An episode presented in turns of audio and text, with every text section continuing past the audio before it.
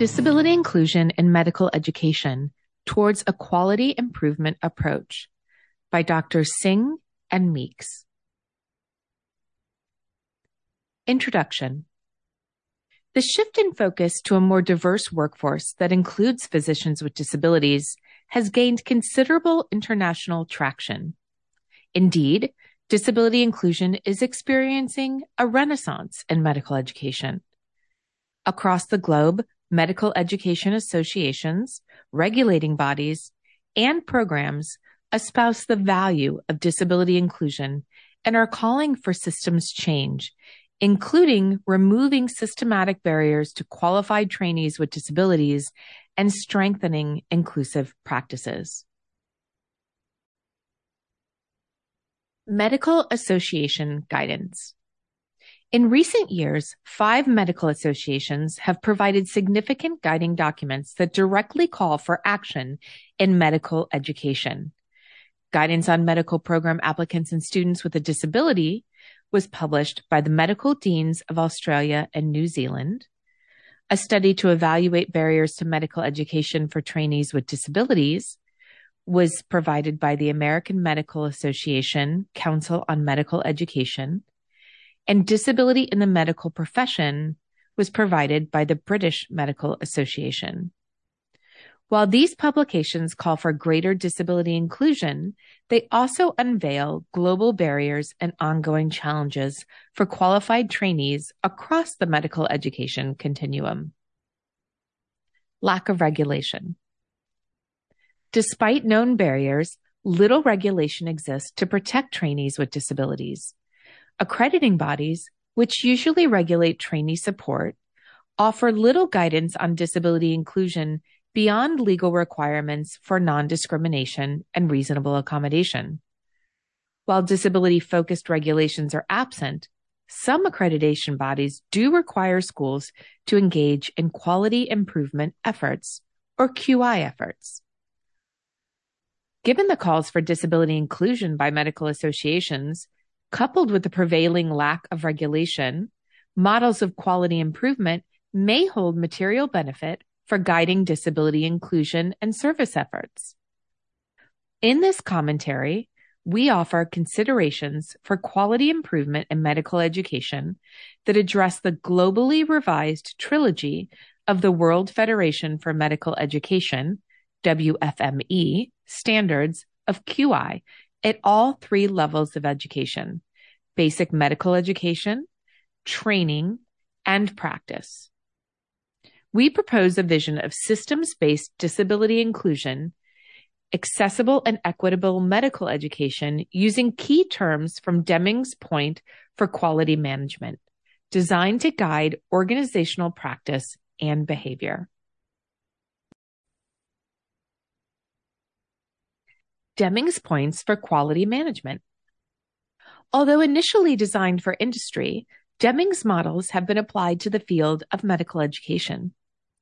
Deming's model is especially applicable to the subject of disability inclusion.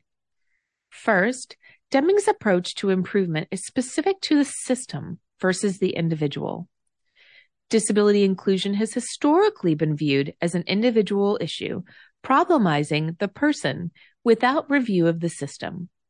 Second, Deming's model recognizes that the continued use of a flawed system will hinder a company's growth and calls for organizations to undergo fundamental change, throwing out historical theories of how work is accomplished, an approach supported by researchers focused on disability inclusion.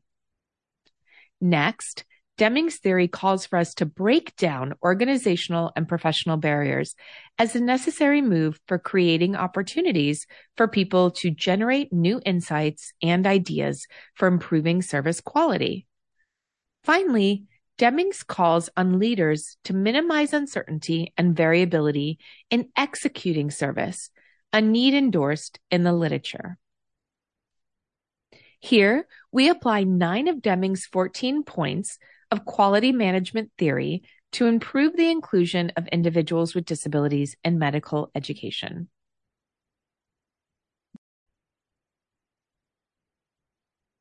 Deming's points as applied to disability inclusion. Deming Point 1 Create consistency of purpose towards improvement. Using Deming's Point 1, Albanese called for medical education to create an institutional culture that incorporates the long range perspective with a focus on continual improvement of the learning environment, a key idea for disability inclusion. Indeed, disability inclusion work in medical education is often school specific, spearheaded by one or two champions who advocate for disability inclusion in policy, practice, and curricula. Given the champion model, a change in faculty may result in a reduction in or complete elimination of disability inclusion work. Alternatively, if the entire medical education enterprise commits to a continuous improvement model, then disability inclusion remains a priority of the enterprise, regardless of any changes in faculty or leadership.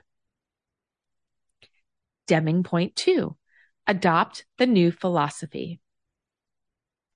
Deming suggested adopting a new philosophy for quality improvement. Historically, disability inclusion has been viewed as a compliance issue with the primary goal of mitigating litigation risk. While training environments vary in their approach to disability inclusion, the social justice lens, which incorporates an avowed commitment to increasing diversity in all respects, is oft forgotten when it comes to disability. In her work on disability inclusion, Dr. Jain calls for a transformative approach guided by the principles of intentional inclusion, where disability is viewed as a normal part of human variation and a valued social identity. Under this approach, the training environment shifts to one that is intentionally designed to include all trainees with universal design and flexibility built into the system. Change is an ongoing process. See Deming Point 5 with the goal of improving the environment for all trainees and the achievement of competency through multiple and diverse pathways. Thus, a new philosophy would state that disability diversity results in stronger, more capable, and innovative systems.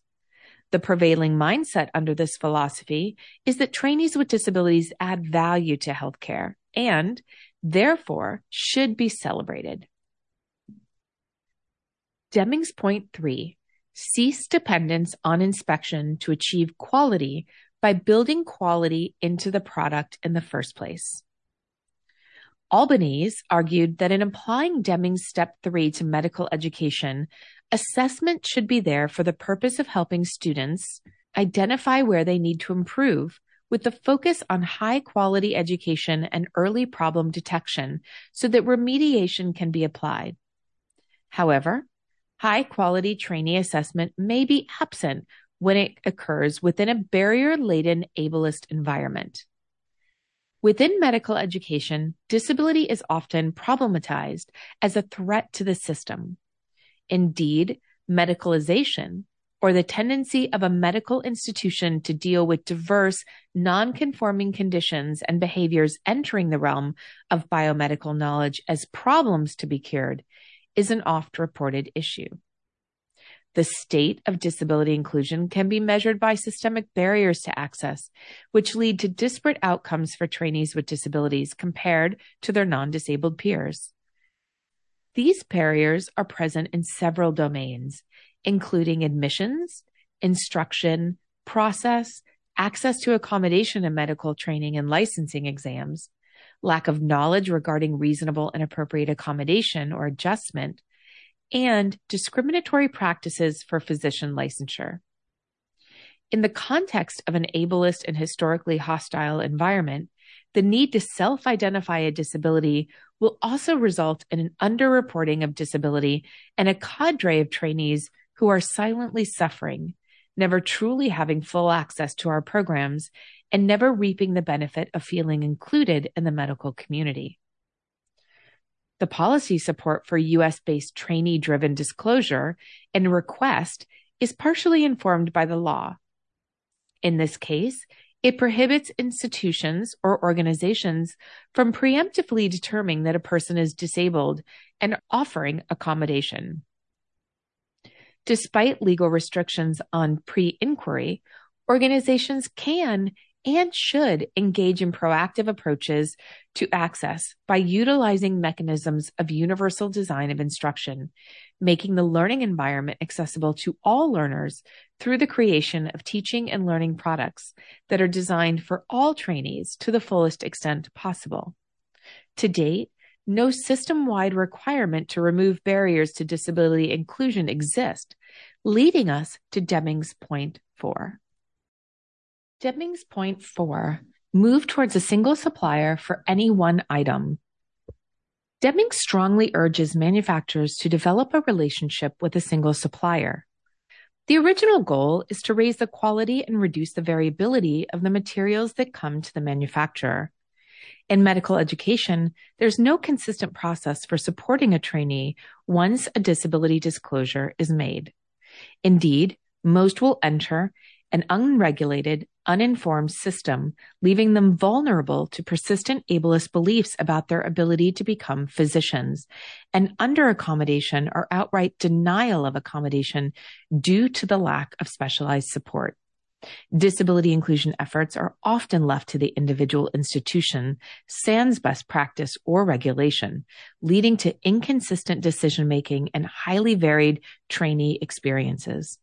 While suggested structures exist and are designed to reduce bias, avoid conflicts of interest, and enhance proximity and expertise to the process, these structural recommendations are not regulated. The literature consists of multiple calls for specialized disability support.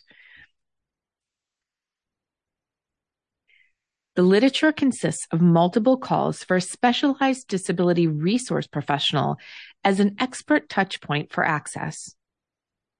This single supplier approach points towards the best practice of having a single disability resource provider so that trainees with disabilities have access to a confidential, non-evaluative leader with expertise in disability inclusion and accommodation in medical training. This single supplier reduces the need for multiple negotiations across the system, allows for centralized and confidential space for holding sensitive disability documentation, and provides support to faculty or administrators who require interpretation of an accommodation. It also reduces disparate treatment that can sometimes occur when evaluators are unaware of their disability based biases. If regulating bodies were to require this role across medical schools, similar to how they require mental health providers, medical education would move closer to Deming's point four and minimize variation and interpretation. Deming's point five improve consistently and forever every process for planning, production, and service. Demings highlighted that to be truly responsive to growing needs, an organization must focus on continuous improvement. As more trainees with disabilities enter and inform the system, new barriers will be identified and opportunities for greater inclusion uncovered. A constant commitment to improving allows the system to be nimble, identify barriers, and respond quickly, evolving the system to meet the needs of many trainees through universal design, curricular changes, or enhanced flexibility within a system to allow for the completion of a medical degree in non-standard time.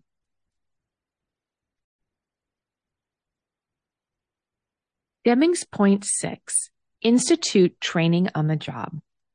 Medical education's social accountability implies a commitment and ability to respond to the requirements of patients and healthcare systems on a national and global scale. Despite the Convention on the Rights of Persons with Disabilities in 2006 and the World Report on Disability in 2011, emphasizing institutions to ensure disability training based on human rights principles, it has not percolated down in principle. There's a growing need for physicians to realize that disability is a social construct, and be it in teaching or practice, disabilities must not be taken as a legitimate ground for the denial or restriction of human rights. On this account, Researchers have been calling for disability cultural competencies within healthcare settings to implement justice and autonomy and statutory bodies writing to accreditation bodies to mandatory include it. Deming's point six, institute training on the job. Medical education's social accountability implies a commitment and ability to respond to the requirements of patients and healthcare systems on a national and global scale. Despite the Convention on the Rights of Persons with Disabilities in 2006 and the World Report on Disability in 2011, emphasizing institutions to ensure disability training based on human rights principles, it is not percolated down in principle. There's a growing need for physicians to realize that disability is a social construct, and be it in teaching or practice, disabilities must not be taken as legitimate ground for the denial or restriction of human rights. On this account, researchers have been calling for disability cultural competence within healthcare settings to implement justice and autonomy and statutory bodies writing to accreditation bodies to mandatorily include it in the BME and PME. Yet, more often than not, the onus lies on a few passionate disability rights activists to bring change through judicial activism to ensure disability competencies are a mandatory part of medical education. To realize Deming's philosophy of institutional training on the job and to fulfill legal obligations, there must be a mandatory training of medical education on disability rights as disability competencies, as well as an aspiration to teach disability consciousness, which draws on Deming's points five and six to consistently and continually aim to grow in our understanding of disability in context. In addition, the philosophy of disability inclusion must be adjusted from one where disabled trainees are viewed as having overcome disability to one where institutions anticipate and normalize disabled trainees as part of the community of diverse learners. 5.7 Deming's point seven adopt and institute leadership. Despite calls to action on disability inclusion across medical associations, there exists a failure to translate these calls into actionable steps and to create environments that welcome, support, and foster growth in the disabled population. Indeed, continued reports of inaccessibility in training stand as evidence that the aforementioned guidelines are not widely adopted. Researchers have suggested best practices to move beyond mission statements. If we are to excel at disability inclusion, all stakeholders in the system must be committed to the purpose, especially leadership. Deming's philosophy of institute leadership can only be achieved, however, if institutions embrace quality inclusion throughout the organization and where the highest levels of leadership are committed to bringing about measurable change, informed by the disability community.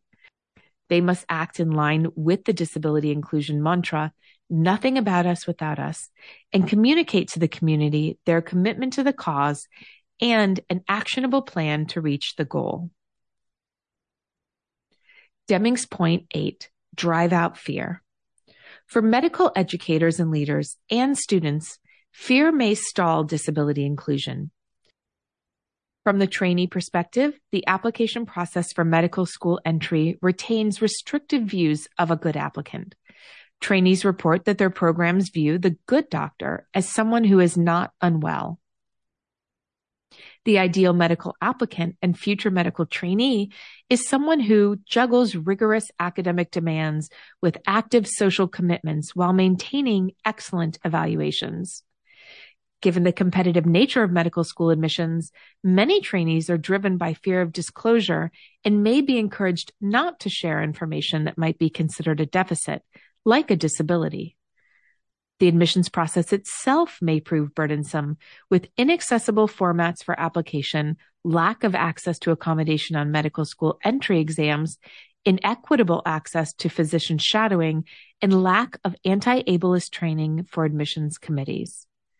Conversely, admissions committees, faculty, and administrators may fear the unknown and may falsely believe that individuals with disabilities are not well suited for a career in medicine. In order to encourage disability inclusion, fear must be driven out of leaders through trust and a clear understanding that the program is a safe space to disclose and request accommodation. For training programs, sharing success stories of physicians with disabilities in practice can help to drive out fear. Deming's point 14. The transformation is everyone's job. Despite calls to action, we lack global guidance on disability inclusion in medical education and disability curriculum within medical education. Each person in the institution plays a role in disability access and should understand how they fit into the larger picture of institutional access. Disability access must also be disability informed. Equal access for disabled trainees will not be achieved until and unless we address the needs of the world's largest minority, people with disabilities, both as patients and providers. These deficits or errors must be seen as learning opportunities per Deming. As transformation is everyone's job, the recent launch of the International Council for Disability Inclusion in Medical Education and its work on producing disability accommodations internationally is a welcome move and needs action participation from the WFME regional associations to reach out to nations with no guidance. Conclusion. WFME has given the trilogy of global standards for quality improvement we provided multiple points where QI intervention can be used to improve the quality of disability inclusion viewing disability from the human rights perspective, providing standardized access and understanding of reasonable accommodation, and providing training to all stakeholders in the system may result in humanizing the culture and climate towards disability inclusion. A more diverse health professions workforce can improve health outcomes, mitigate health disparities, and lead to disability inclusive accessible and equitable health professions education, training, and practice. The authors would like to acknowledge Riley Betchkal for her editorial assistance. No conflicts of interest were noted. And both authors contributed equally under the ICMJE 4 criteria.